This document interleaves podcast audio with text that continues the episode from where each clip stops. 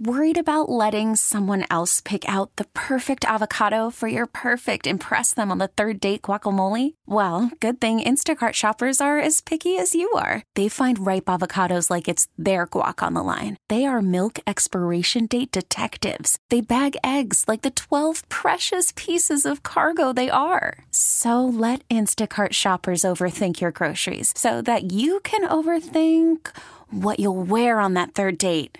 Download the Instacart app to get free delivery on your first three orders while supplies last. Minimum $10 per order, additional term supply. It's 934 on Total Information AM on KMOX with Debbie Monterey. I'm Tom Ackerman. The Black Rep is over 45 years old and still producing theatrical works that tell the stories of African Americans. But several iconic murals that adorn their offices near Olive and Kingsland could soon be coming down. Painted in 2016 to mark the 40th anniversary of the Black Rep, the largest mural features playwright August Wilson, well known for his 10 plays, which track experiences of African Americans through the decades of the 1900s. Joining us in studio, the founder of the Black Rep, Ron Himes. What a pleasure to have you in, sir. Thank you very Oh. much for being with us. Thank you. It's a pleasure to be here. Happy New Year. I remember these murals quite well, and the building that the murals uh, from St. Louis artist William Burton Jr. Are, are being sold. Who owns the space? Washington University owns the space, and um, they have uh, housed us there for the past six years. It houses our offices, our administrative offices, our technical shops, uh, rehearsal spaces, our classroom spaces. Uh, all of our auxiliary spaces are in that building. So Washington University is selling the property, Yes. and you don't know for sure if you can stay, or do you know that you'll have to leave? Oh, we know we have to leave. Uh, demolition has been scheduled, is in the process of being scheduled, and uh, a new building is being prepared for us. And so we um, are getting ready to pack everything up and move. But in the meantime, you know, we won't be able to take the murals with us. Right. Well, we've actually figured out a way. Really? Yeah. Uh, so we've had the murals photographed and digitized. And so we are now exploring the option of whether uh, from the digitized photos we can mount those onto the building or we at least have a record of them so that we can see if William Burton or another artist would come in and repaint them on uh, our new building. Wow. And just to understand, can you share how important these murals are to a community, how this art can really change a community? Oh, you know, well, public art just makes a big difference all around. And in this, you know, the neighborhood here, you know, it's it's a stretch of olive that uh is pretty vacant, except you get to the corner and there our building is.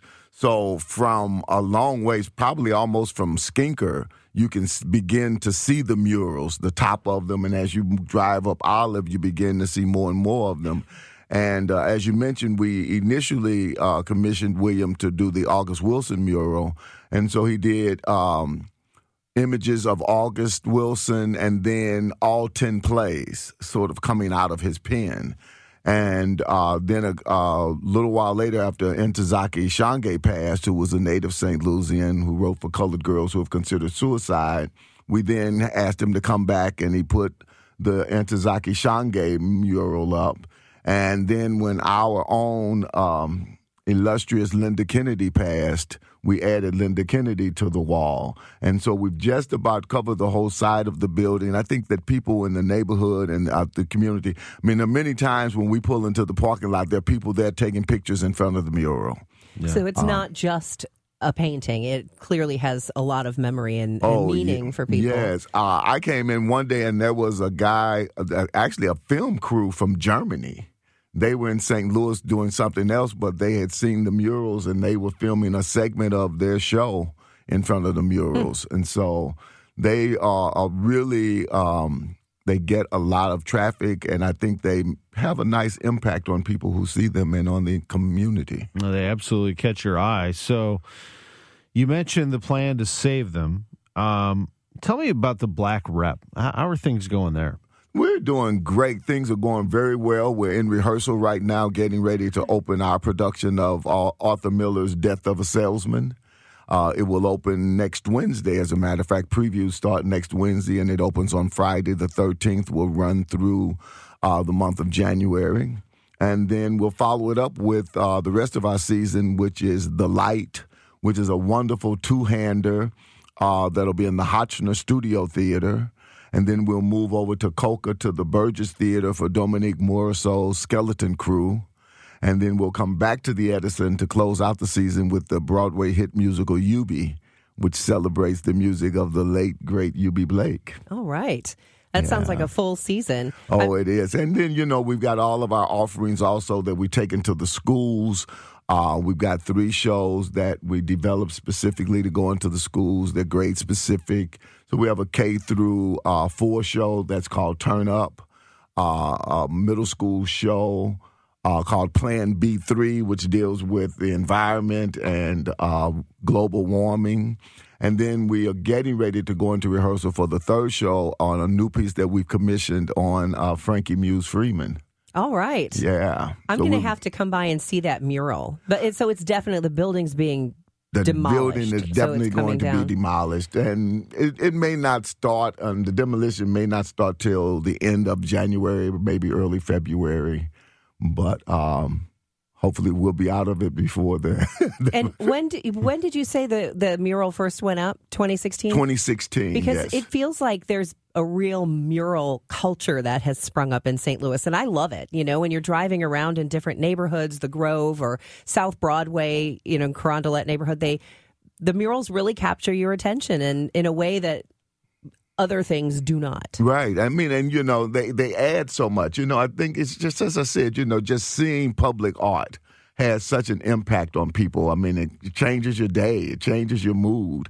And I do think that you you're absolutely right. You know, there are more murals going up all over, and um, I think it's just great. I think it's great for the city. You know, it would be wonderful to become known as the city of murals. Yeah, you know, when I first uh, moved to U City, which was gosh probably 20 years ago now uh, just north of hanley and delmar like u city high school mm-hmm. i just drove around just kind of exploring and you know through the years uh, later discovering the murals in the black rep which is just north of the loop uh, right. right there at mm-hmm. uh, at olive and kingsland uh, i I would encourage people. I'm sure you're going to get. Uh, I know demolition is starting, but you'll get a few news crews over there. I'll bet you. Yeah, we hope so. I mean, and then the other side of the building, uh, we hosted uh, a group a couple of years ago who were doing a hip hop festival, and this was during the shutdown.